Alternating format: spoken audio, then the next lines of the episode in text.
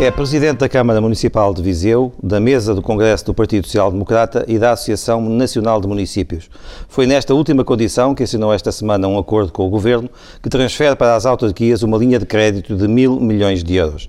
Vai ser assim viabilizado o pagamento das dívidas do poder local a curto prazo, ou seja, 90 dias. E por isso, Fernando Ruas está hoje no Gente Conta. Muito bom dia.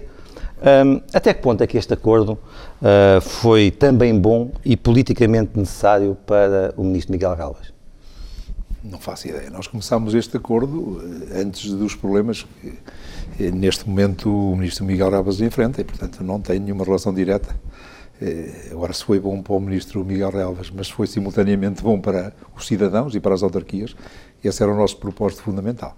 Então, já agora aproveito também. E, e, e, foi incómodo para si, para si também, que é uma pessoa uh, relevante no mundo do PSD, uh, eh, este, estas negociações com o governo?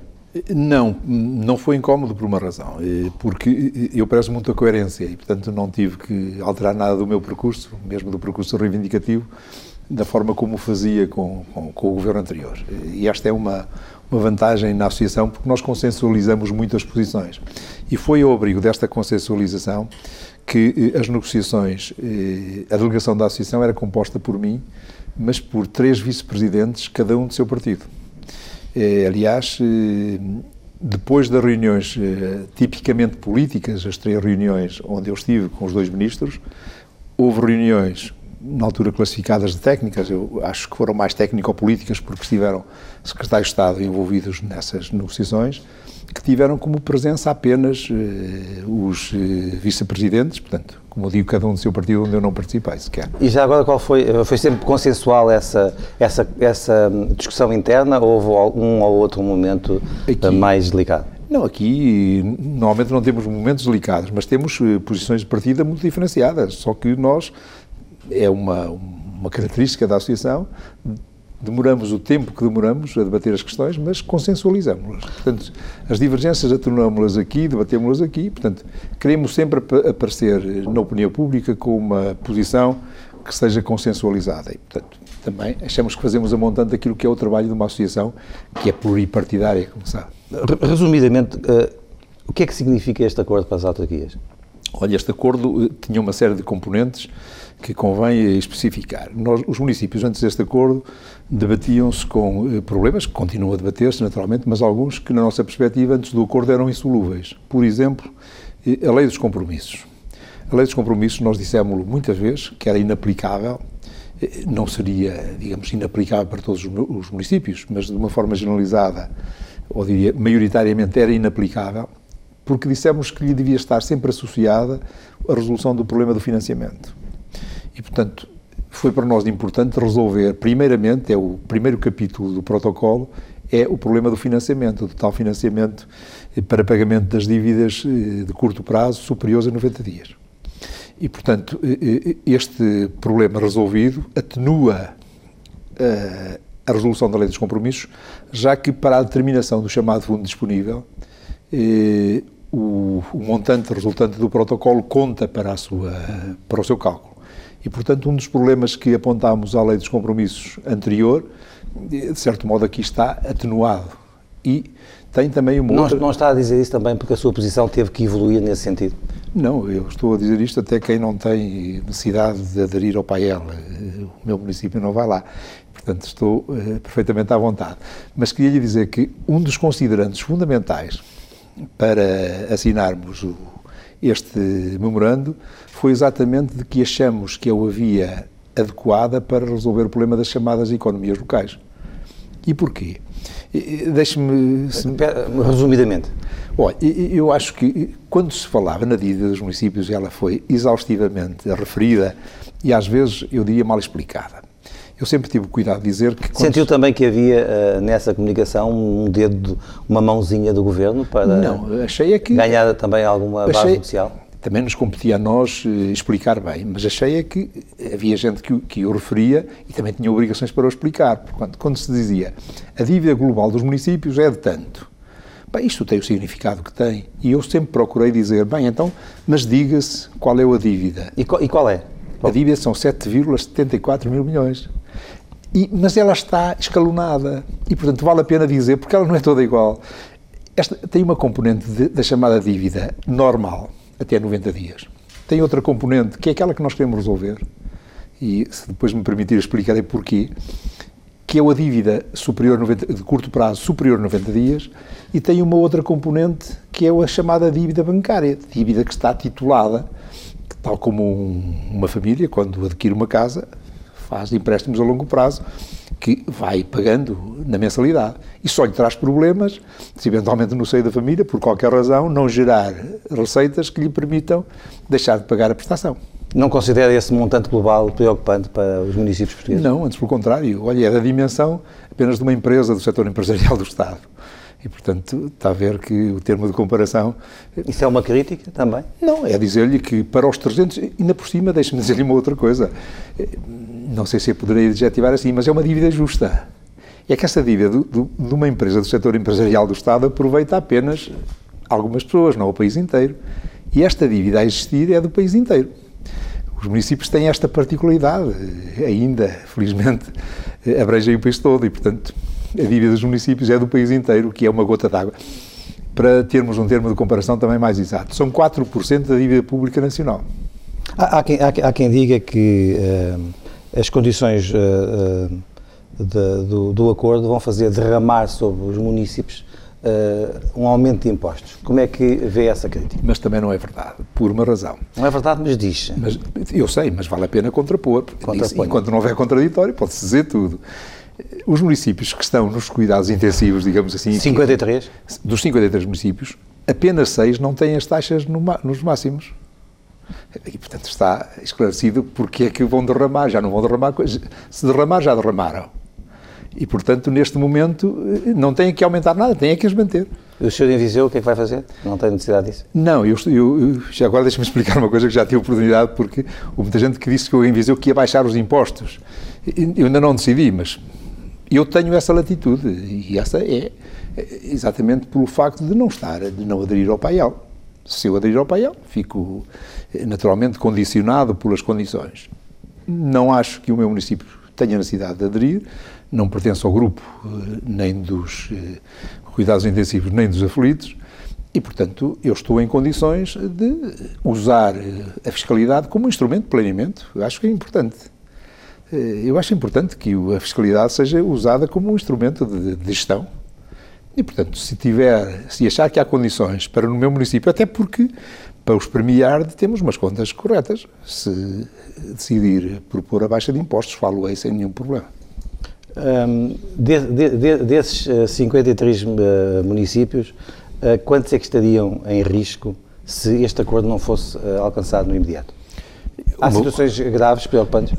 Ah, uma boa parte dos municípios já tinham, já tinham problemas que eram, digamos, obrigo da lei que vigora de reequilíbrio financeiro. E, portanto, já havia uma parte em reequilíbrio, outra parte em saneamento. Isto quer dizer que eh, eh, eh, já tinham problemas e já estavam condicionados. Há quem diga assim, mas perde-se autonomia.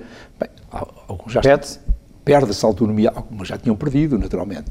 Mas o que eu acho importante é que, nesta situação, os, os, os municípios têm agora um, uma possibilidade de acederem a um instrumento que é facultativo. Tem, tem, essa possibilidade e tem uma obrigação, que é Sim. é também resolver os, os problemas estrutura, estruturais das Exatamente, suas mas, os, mas, mas, a adesão é facultativa.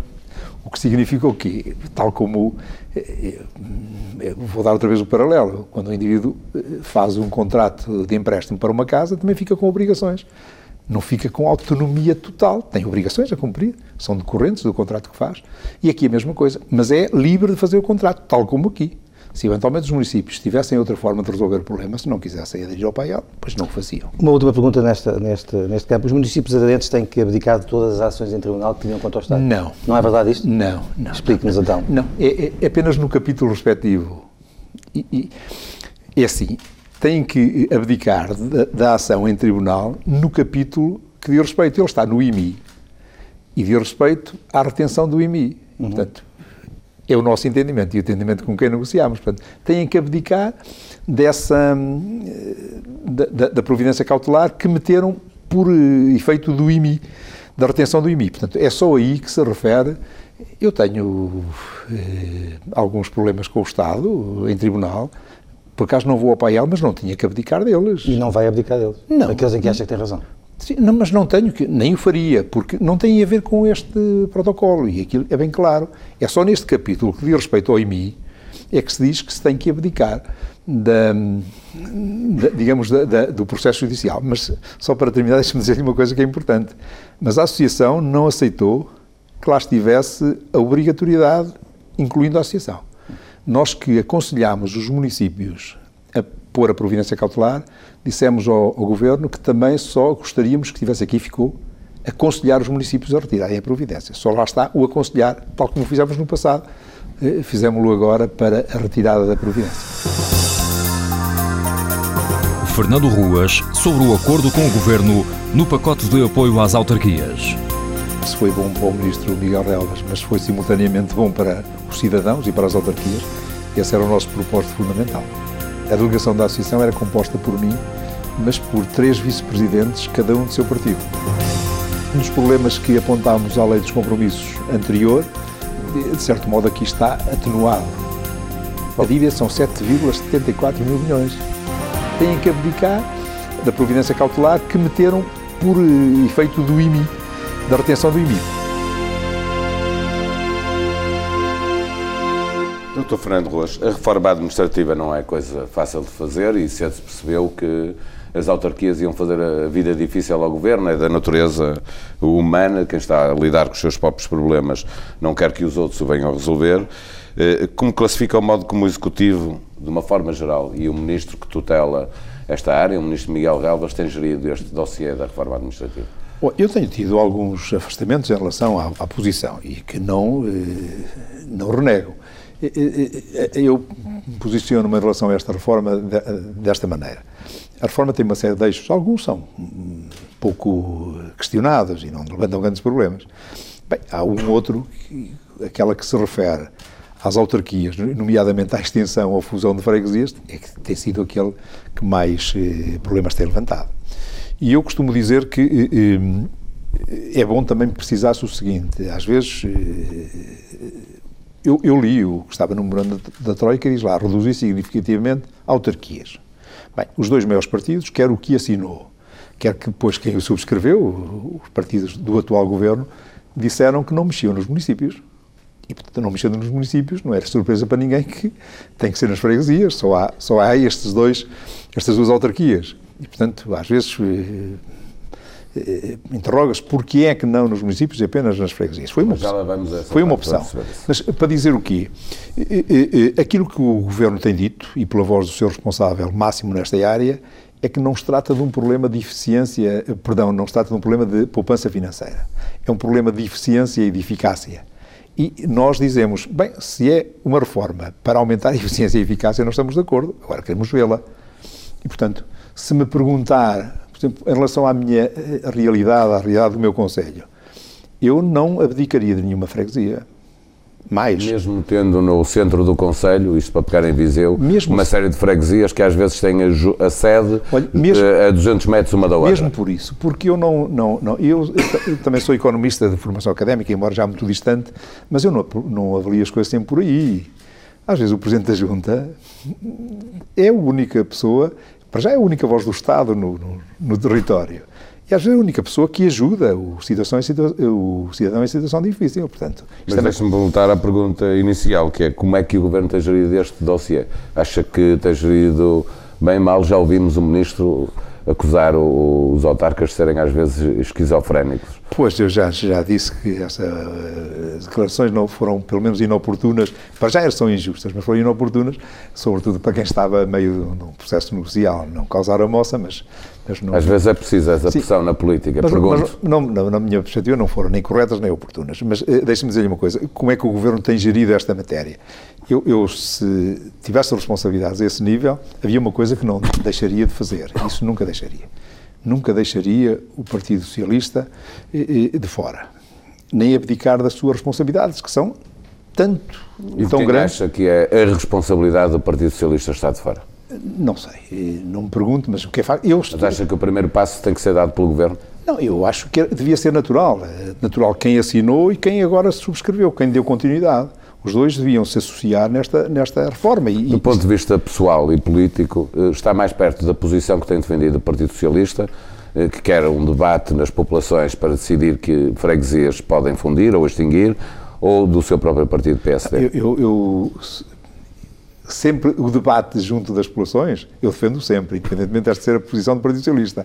Eu, eu só questiono é se o objetivo do reduzir significativamente se consegue por aí. Isso é outra questão. Porque está lá. Há uma coisa que se vinculou, quer o Partido Socialista enquanto governo, quer este. É reduzir significativamente autarquias. E, portanto, se isso se conseguir apenas com o debate local e, e, e com propostas locais, eu naturalmente que, que, que, era para aí que me, me e inclinava. Se conseguir, Senão, acha que tem que ser a regra e a esquadra, como diz o PS, que o Governo está a fazer.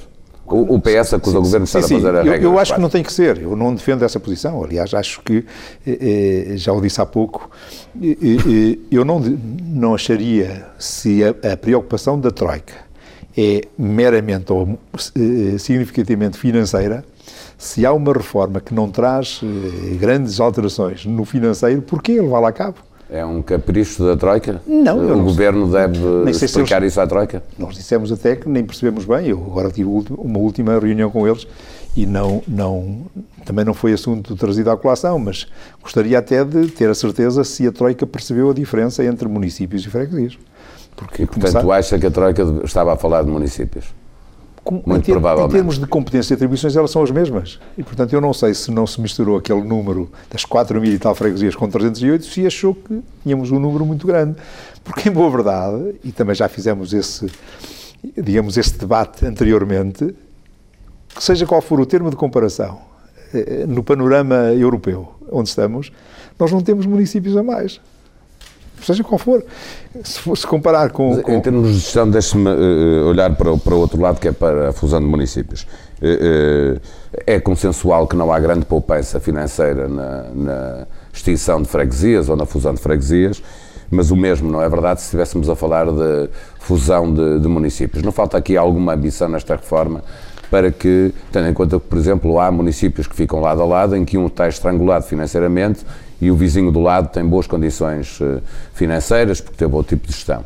Eh, eh, que pode haver um ganho de escala em pequenos se, municípios. Desculpa de interromper, se pudesse fazer isso na sociedade, juntar famílias também assim. Mas não estamos a falar de, de sociedades. Acha que que a, a, gestão de fusão de municípios. Eu acho que a fusão de municípios. não é possível? Eu acho que é possível, mas é possível se os municípios eh, mostrarem essa vontade. Se, de nascer de baixo para cima, se houver municípios que se disponibilizem a fundir-se, eu não tenho nada a opor, pelo contrário. Portanto, eu não, não, não, não, não, não, não tenho nada contra a fusão de municípios, desde que não seja uma imposição. Agora foi conseguido este acordo que falávamos no início da entrevista.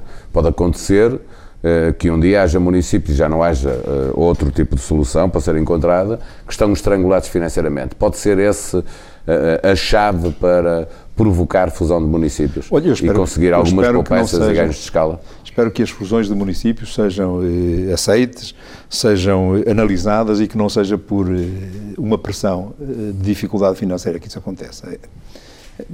Fazer as coisas apressadamente por pressão, ainda por cima por pressão financeira, acho que não... Então era melhor que, é, que, era melhor que algumas das autarquias claro. começassem agora a pensar no assunto, mesmo que seja para decidirem uh, não a uma fusão, mas que começassem não, a claro, pensar a sério. Há uma série de, de, de, elementos que há para ponderar. Eu dou-lhe apenas um exemplo muito localizado. Eu, se juntasse ao meu município, e não, por uh, razões que perceberão, não direi o nome, um município vizinho, em termos de, de, populacionais, não me levantava problema nenhum. O meu município tem 100 mil habitantes. Tem municípios vizinhos que têm 3 mil. Portanto, associá-lo não me levantava nenhum problema. E se associar, por exemplo, eu não, não tenho a geografia toda, Penedono com um pequeno conselho do distrito de Viseu, pois, com o vizinho ao lado, acha que isso levantava mas problemas? seria mais fácil um grande conselho com um pequenino. Com um pequenino. Era mais mas fácil. é isso que eu lhe pergunto, se forem dois pequenos no distrito de Viseu? O problema que eu levanto, e isso vale para o meu, para a fusão com Sim, o pequeno, vale para, vale para outros, é a freguesia mais longe do meu conselho fica a 40 km da sede. Bem, se lhe juntar a outra freguesia do tal Conselho com 3 mil e tal habitantes, fica a 80 km. É possível gerir uma comunidade assim a 80 km de distância? Pergunto, com automóveis, com os transportes que temos hoje, tá com bem, a internet, mas, não é isso, possível? É, mas isso podemos então eh, cair numa escala que centralizar é sempre melhor. Qualquer dia podíamos ter um país, uma única freguesia, se calhar uma única região. Não era possível. E, para terminar esta área, deixe-me perguntar, não é exatamente reforma administrativa, é uma reforma da justiça, o mapa judiciário que fecha tribunais um pouco por todo o país. Eh, os autarcas não estão contentes com o rumo que está a seguir. Eh, não, mas eu vou ser, vou ser parco em palavras por uma razão simples. Tivemos uma reunião com o Sr. Presidente da República, levámos este dossiê e o Sr. Presidente da República disse-nos que a Sra. Ministra ia fazer uma proposta que eu, eh, estamos a aguardar naturalmente. Mas uma posição de princípio é que nós estamos preocupados que encerrem, nomeadamente, instituições como os tribunais. Eu tenho esta ideia. Às vezes, as análises puramente financeiras trazem depois problemas a prazo. Nós, às vezes, olhamos apenas para a análise financeira e dizemos assim: é possível fechar centros de saúde, porque não sei quantos tem ali. Bem, depois esquecemos que fechamos centros de saúde, fechamos escolas, às vezes fechamos a população, às vezes até a população é Isso fechada. tem consequências. Tem, tem. Mas deixe-me dizer, Tem, mas tem. também tem consequências ter o número de tribunais que temos, o número de hospitais que, que tem. temos, o número de escolas, etc. é? e- e E é é que- por isso que estamos aqui. Isso é, isso é que deve ser analisado. Não sei se é por isso que estamos aqui. Eu diria que se por acaso o país não fosse tão desertificado, não havia tantos incêndios, por exemplo. Eh, E, portanto, eu não sei, é preciso fazer estas avaliações. Eu não sei, porque senão, imagino, eu tenho dito isto, eu sei que é uma, uma situação extrema. Se fosse sempre assim, nós podíamos eh, arranjar uma cidade que ficava com 10 milhões e pouco de habitantes, nem sequer era uma cidade, fora do normal. Vivíamos todos em Lisboa, o resto eram cotadas e não tínhamos nenhum destes problemas. Mas um país não se faz também pela harmonização do seu território? Eu acho que se faz. E, portanto, estar. Por isso é que eu defendo, há muito tempo que venho defendendo a teoria das cidades de média dimensão. Porque acho que a desertificação não é a mesma. Desertificar um conselho para um conselho vizinho, para uma cidade de média dimensão, às vezes é criar escala nos dois conselhos. Eu conheço tantas situações de cidadãos que moram no meu conselho e são presidentes da associação no conselho vizinho, e alguns até são presidentes da junta, e alguns até são presidentes da Câmara. Esses não fazem a desertificação. Quando se faz a desertificação é quando ela acontece, por exemplo, da Beira Alta para Lisboa. Isso é que é desertificar. Ou- quando, pior ainda, ela acontece para a imigração, também é, é desertificar. Porque esta imigração de, para a cidade mais próxima, agora o que é que é preciso? É que essa rede de cidades de média dimensão tenham, eh, eh, digamos, as condições que normalmente há nas grandes cidades, onde um cidadão possa nascer e morrer com dignidade.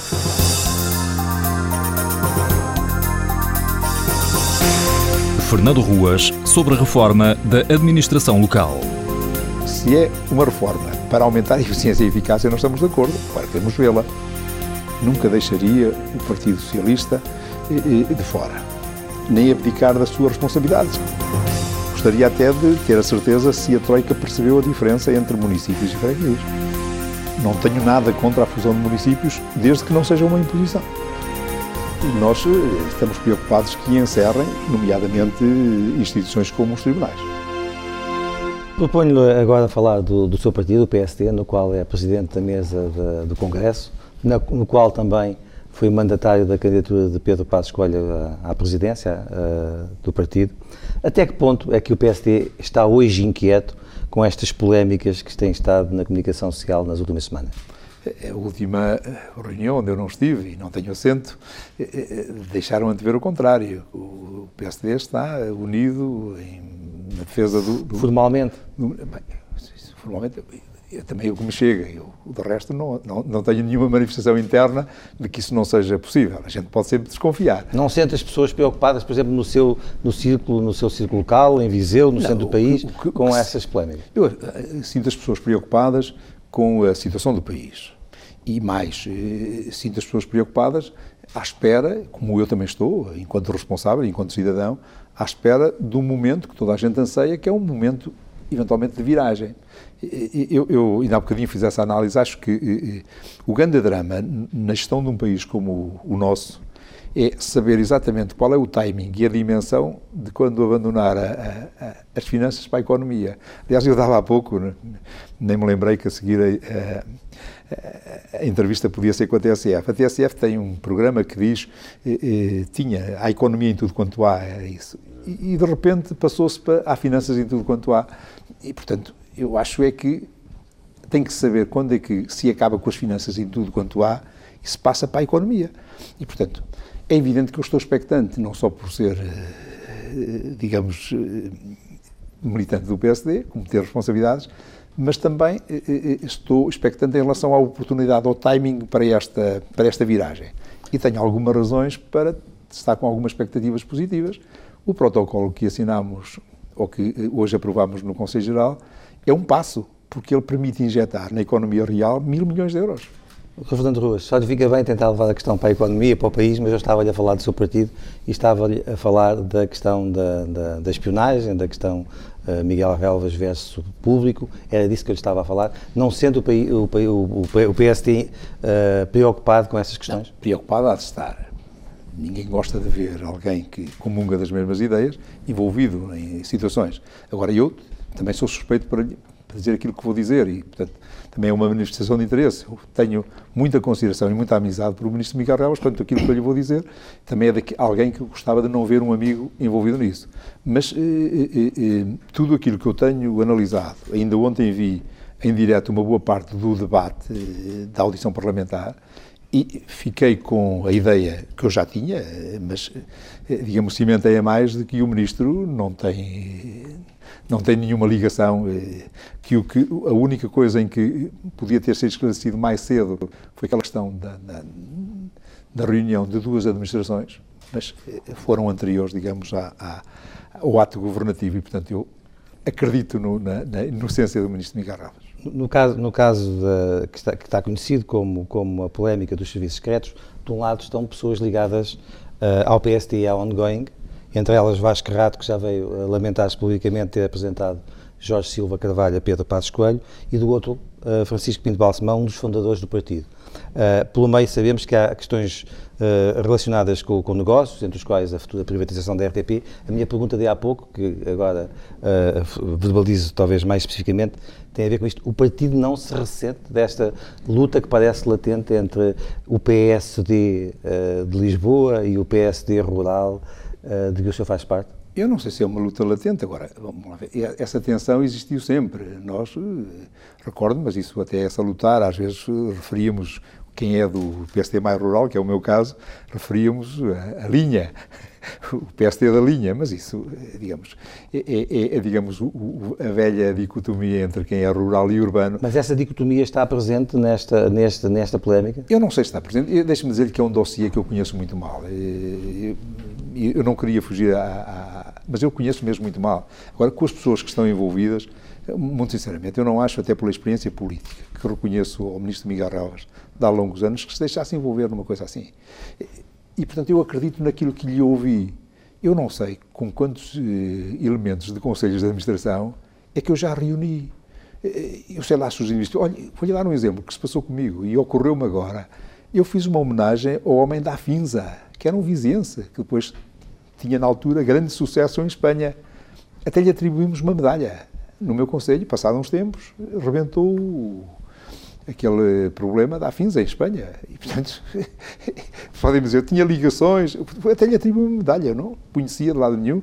Eh, foi-me dito que era um vizinhança ilustre e fui ver, com grande sucesso, era aí que toda a gente o tinha como tal, e depois de lhe atribuir uma medalha, logo a seguir, rebentou o escândalo com a falência da Afinsa e não sei quantos mais. E, portanto, um senhor que, que era um grande vizinhança passou a estar nas ruas da amargura e, portanto, eu, se me perguntasse se teve alguma ligação, tive. E, e, estreita também, porque fiz-lhe uma cerimónia pública no, na, na, no Salão Nobre da Câmara, mas nada mais que isso. E circunstancial também. Por exemplo, além, além desta questão da, das caretas, há também o chamado caso público. Marcelo Rebelo Sousa, que é uma figura eh, proeminente no Partido Social Democrata, já afirmou que Miguel Relvas caso venham a provar-se as ameaças, deve abandonar o cargo no Executivo. Era disso que eu estava, era deste tipo de coisas que eu há bocado lhe estava a falar uh, quando o questionava sobre até que ponto é que estas duas polémicas têm feito sentido no interior do Partido Social Democrata. Eu entendi. é evidente que, vamos lá, o tipo de, de, de comentários do professor Marcelo também tem que ser vistos, eh, digamos, com a sua envolvente, não tem contraditório e, portanto, mais, eu não sei, mas não estou eu. Eu ouço com atenção os, eh, os, comentários do professor Marcelo, mas é óbvio que é um carro sem travões. Eh, pronto, eh, só tem acelerador e, portanto, não tem ninguém que, que, que, em determinada altura, diga: olha, deixe-me lá explicar. Eu já uma vez me recordo ter que, e não foi há muito tempo, o professor Marcelo, eu sei que é um pormenor, mas afirmou que eu que tinha também mandei, não dava, dava tolerância de ponto no Carnaval, até para jogar com, digamos, com a minha responsabilidades no partido, e não dei, de facto, e depois veio também, digamos, corrigir a situação. Portanto, eu não, não, não o, o tom dos comentários eh, não os, não, não os valorizo muito, embora naturalmente são respeitáveis, são eh, profundos, mas eh, eu diria que também são num contexto que tem, digamos, um objetivo bem definido. Que é? Não, é, é, são aqueles que não têm contraditório. Eu gostava muito. Pensei que ia dizer que o teu objetivo de chegar um dia a candidato do PSD à presidência da República. Eu não sei isso. Não sei se passará. Toda a gente acha que o professor Marcelo até tem perfil para ser candidato à, à presidência da República. Ele também já quis ser candidato a uma Câmara. Aliás, atirou-se até ao Tejo por causa disso.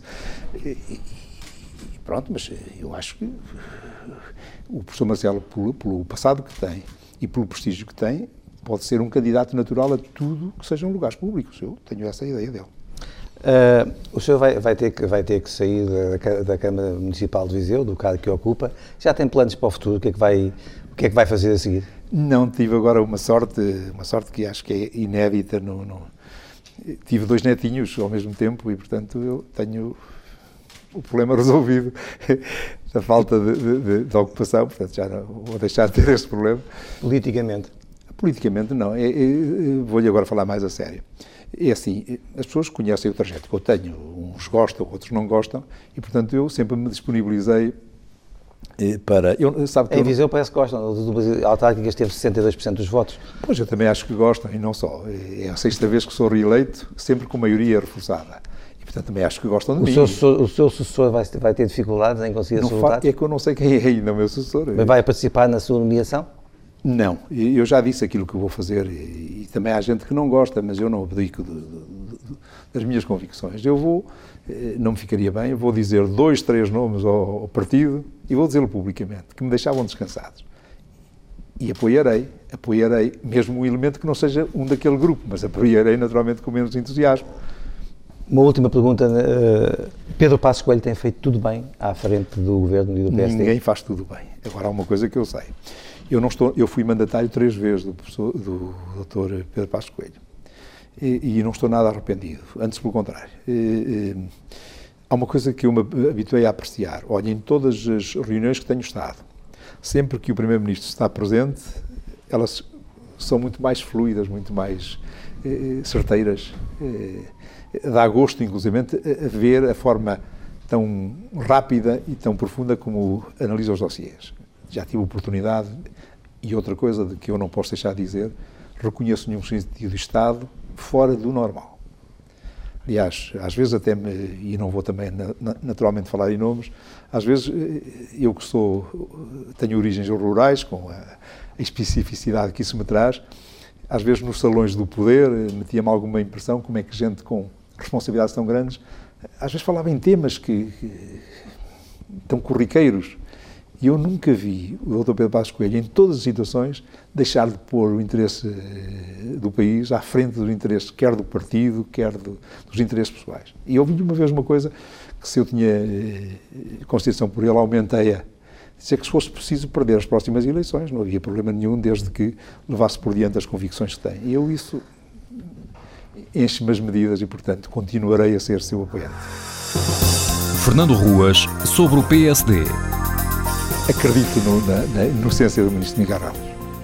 O professor Marcelo, pelo, pelo, passado que tem e pelo prestígio que tem, pode ser um candidato natural a tudo que sejam lugares públicos. E eu nunca vi o Dr. Pedro Passos Coelho, em todas as situações, deixar de pôr o interesse eh, do país à frente dos interesses, quer do partido, quer do, dos interesses pessoais. Marcelo Rebelo de Sousa, para além do que dizia João Marcelino, que apontava Miguel Relvas como alguém que podia sair do governo, apontava também Álvaro Santos Pereira, Ministro da Economia. A minha pergunta é mais simples. Uh, o governo já está a precisar de uma remodelação, de, de refrescar e quem vai avaliar isso é o Primeiro-Ministro. Diz que não e eu. Tem, tem que não, eu, como eu tenho, mas diz que não, eu é importante. Eu, eu, acho que o, o, o Ministro Álvaro Santos Pereira é meu conterrâneo, como sabem. E eu tenho muita fé ainda por cima tem a particularidade de ter estudado na mesma universidade onde eu estudei, aqui em Coimbra, depois fez um percurso académico bem curioso e, e, e muito, digamos, bem importante. Mas eu acho é que ele vai ter agora que haver economia e, portanto, acredito que tudo aquela experiência que o Ministro foi colhendo ao longo, digamos, da, da, no, no, aspecto teórico, que agora tem que implementar, vai ter que, que, ser provada e, portanto... Nem ele, nem Miguel Galvas, nem outro Ministro uh, há necessidade de, neste momento, sair para refrescar o Governo, em sua opinião. Eu não tenho, não tenho esse grau de exigência. Aliás, estou até com algumas expectativas bem positivas, deixe-me dizer-lhe, sobre a futura uh, atuação do Ministro da Economia, porque acho que é agora o tempo dele. E então, se por acaso frustrar este, esta expectativa, e não temos muito mais tempo para o ver, eh, poderei alterar a minha opinião, mas acho que é agora daquilo que vos disse há pouco. Acho que o Primeiro-Ministro tem cuidado muito bem num aspecto, eh, na minha perspectiva da gestão, que era absolutamente indispensável, o aspecto financeiro com eh, altos e baixos, mas esse aspecto tem sido cuidado. Agora vamos ver se a dose parou na altura certa no, timing certo, isso foi dada em, em quantidades uh, adequadas. Uh, falava há pouco do Presidente da República, uh, a propósito do, do, dos tribunais. Recordo que no início, quando se conheceu primeiro o orçamento deste governo, aquele que está em vigor, chegou a pedir a intervenção do Presidente da República, considerando que as autarquias estavam a ser injustamente castigadas porque não premiavam o seu bom comportamento financeiro, de uma forma geral. Como é que tem visto o papel do, do professor Cavaco Silva enquanto Presidente da República? Essa magistratura de influência tem dado proveitos práticos eh, Olha, a quem acho que ela precisa. funcionou neste caso, deixe-me dizer, eu, independentemente, eu gostaria apenas de fazer a análise do Sr. Presidente da República por este ângulo de quem está no poder local. Tem sido para nós um refúgio. Nós sempre encontramos na presença da República um interlocutor para ouvir os nossos problemas e para exercer essa magistratura de influência. Aliás, se houve alguma coisa que me que eu fiquei contente foi eh, constatar na presença da República que o Sr. Presidente conhecia muito bem este dossiê, falou nele não por, eh, digamos, elementos que a gente lhe levou na ocasião, conhecia-o muito bem, viu-se que se tinha bem preparado, que tinha discutido isto com o Governo e, portanto, já tinha a sua opinião que nos disse também que iria porque atendeu às nossas razões, que iria transmitir ao Executivo. E, portanto, desse ponto de vista, continua a ser para nós um garante onde eh, vamos, sempre que as coisas não estão bem, que vamos apenas com dados eh, perfeitamente informados, no sentido de que nos ajuda a resolver os problemas, porque, também deixe-me completar, porque aquilo, e eu disse ao Sr. Presidente da República, que lhe temos ouvido constantemente, e bem, é de que o papel dos municípios é insubstituível, nomeadamente na componente social. E, portanto, a nossa obrigação e o nosso dever é dizer ao Sr. Presidente da República, olha que nós partilhamos dessa ideia, mas se de facto nos tiram aquela coisa com que se compram os melões, depois não há eh, resposta na componente social. E foi isso que lá levámos e acho que o Sr. Presidente sempre percebeu bem isso. Nesta última parte da entrevista estamos a analisar os vários eh, poderes eh, políticos Uh, o Partido Socialista tem tido uma intervenção uh, construtiva ou, pelo contrário, como é que olha para a posição de António José Seguro, desde que Eu não é líder do PS? Gostaria muito de falar do, do, do, do é social-democrata, pode falar de política, pode falar do, não, do claro, da oposição. Eu, eu queria dizer que eu, eu uh, vejo com algumas interrupções, às vezes há comportamentos que eu não percebo, mas globalmente o Partido Socialista, com este líder, tem dado a ideia de que eh, está também comprometido com o processo, aliás, que o, o antecessor eh, subscreveu, e, e desse ponto de vista, globalmente, acho que eh, tem dado, digamos, apoio à política que é preciso ter convergência entre os dois partidos. E, e, numa ou noutra situação, eu confesso que não compreendo esta, às vezes em relação, digamos, a determinadas matérias, como esta do poder local, por exemplo, em relação à reforma, eh, quase que dá a entender alguns elementos ligados ao Partido Socialista, que não o dirigente, parece que não é nada com eles. Eh, parece que não foi nada, com, com não tiveram nada a ver com isto. Eu, eu queria notar, mesmo em relação ao aspecto financeiro, os primeiros PECs foram com o governo anterior aspectos para as autarquias. Portanto, eh, às vezes fica-se com a ideia de que não foi nada com, com, com, o Partido Socialista, embora não sendo nada com este líder, naturalmente que eh, ele não é líder de nada, é líder de uma instituição respeitável, que é o maior partido da oposição, e, portanto, tem que arrastar com ele as responsabilidades inerentes à, à situação. Um pouco de acordo com aquilo que nos estava a dizer nesta entrevista, o Vice-Presidente da Comissão Europeia, que é Comissário Europeu para a Indústria, disse esta semana que só a austeridade não chega para resolver o problema de Portugal.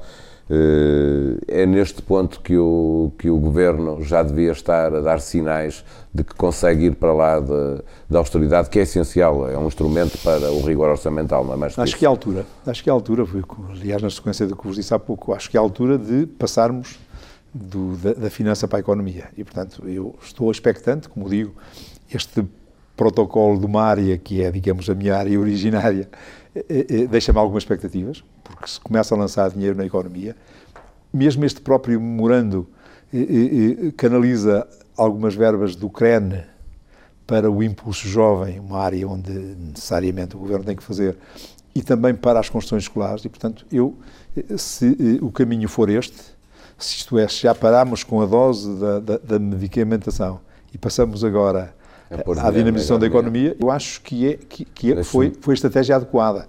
Eu espero, sinceramente, para ver e dentro de pouco tempo teremos... No, no próximo orçamento. Claro, teremos resposta a isso. Deixa-me perguntar, porque há no, no no dinheiro uh, da ajuda financeira uh, por causa do memorando da Troika 12 mil milhões eh, de euros para os bancos. O senhor chegou a dizer que se os bancos não precisassem dele, que eles deviam ser canalizados para as autarquias.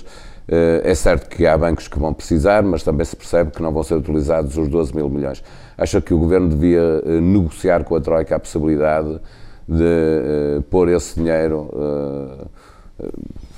no mercado, eu achei, eu. Que, achei que ele não se pode desprezar. Não se, agora, aquilo que eu ouvi, e ouvi da boca do Sr. Ministro das Finanças, é que toda a ajuda dos 78 mil milhões tinha destinatários certos e, portanto, eu não tenho...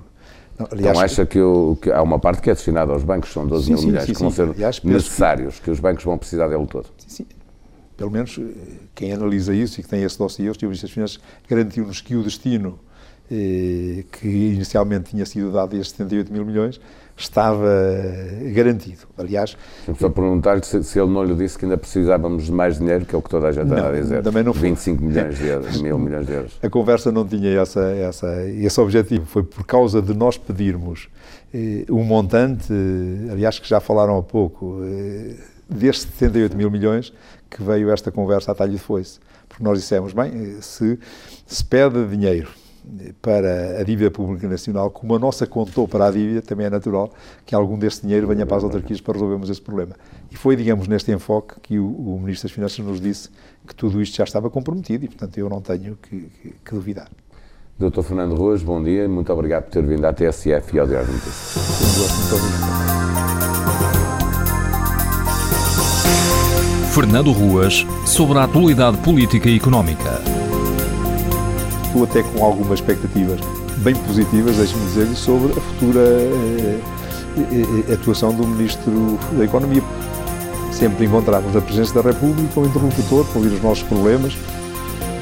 Eu acho que é a altura de passarmos do, da, da finança para a economia.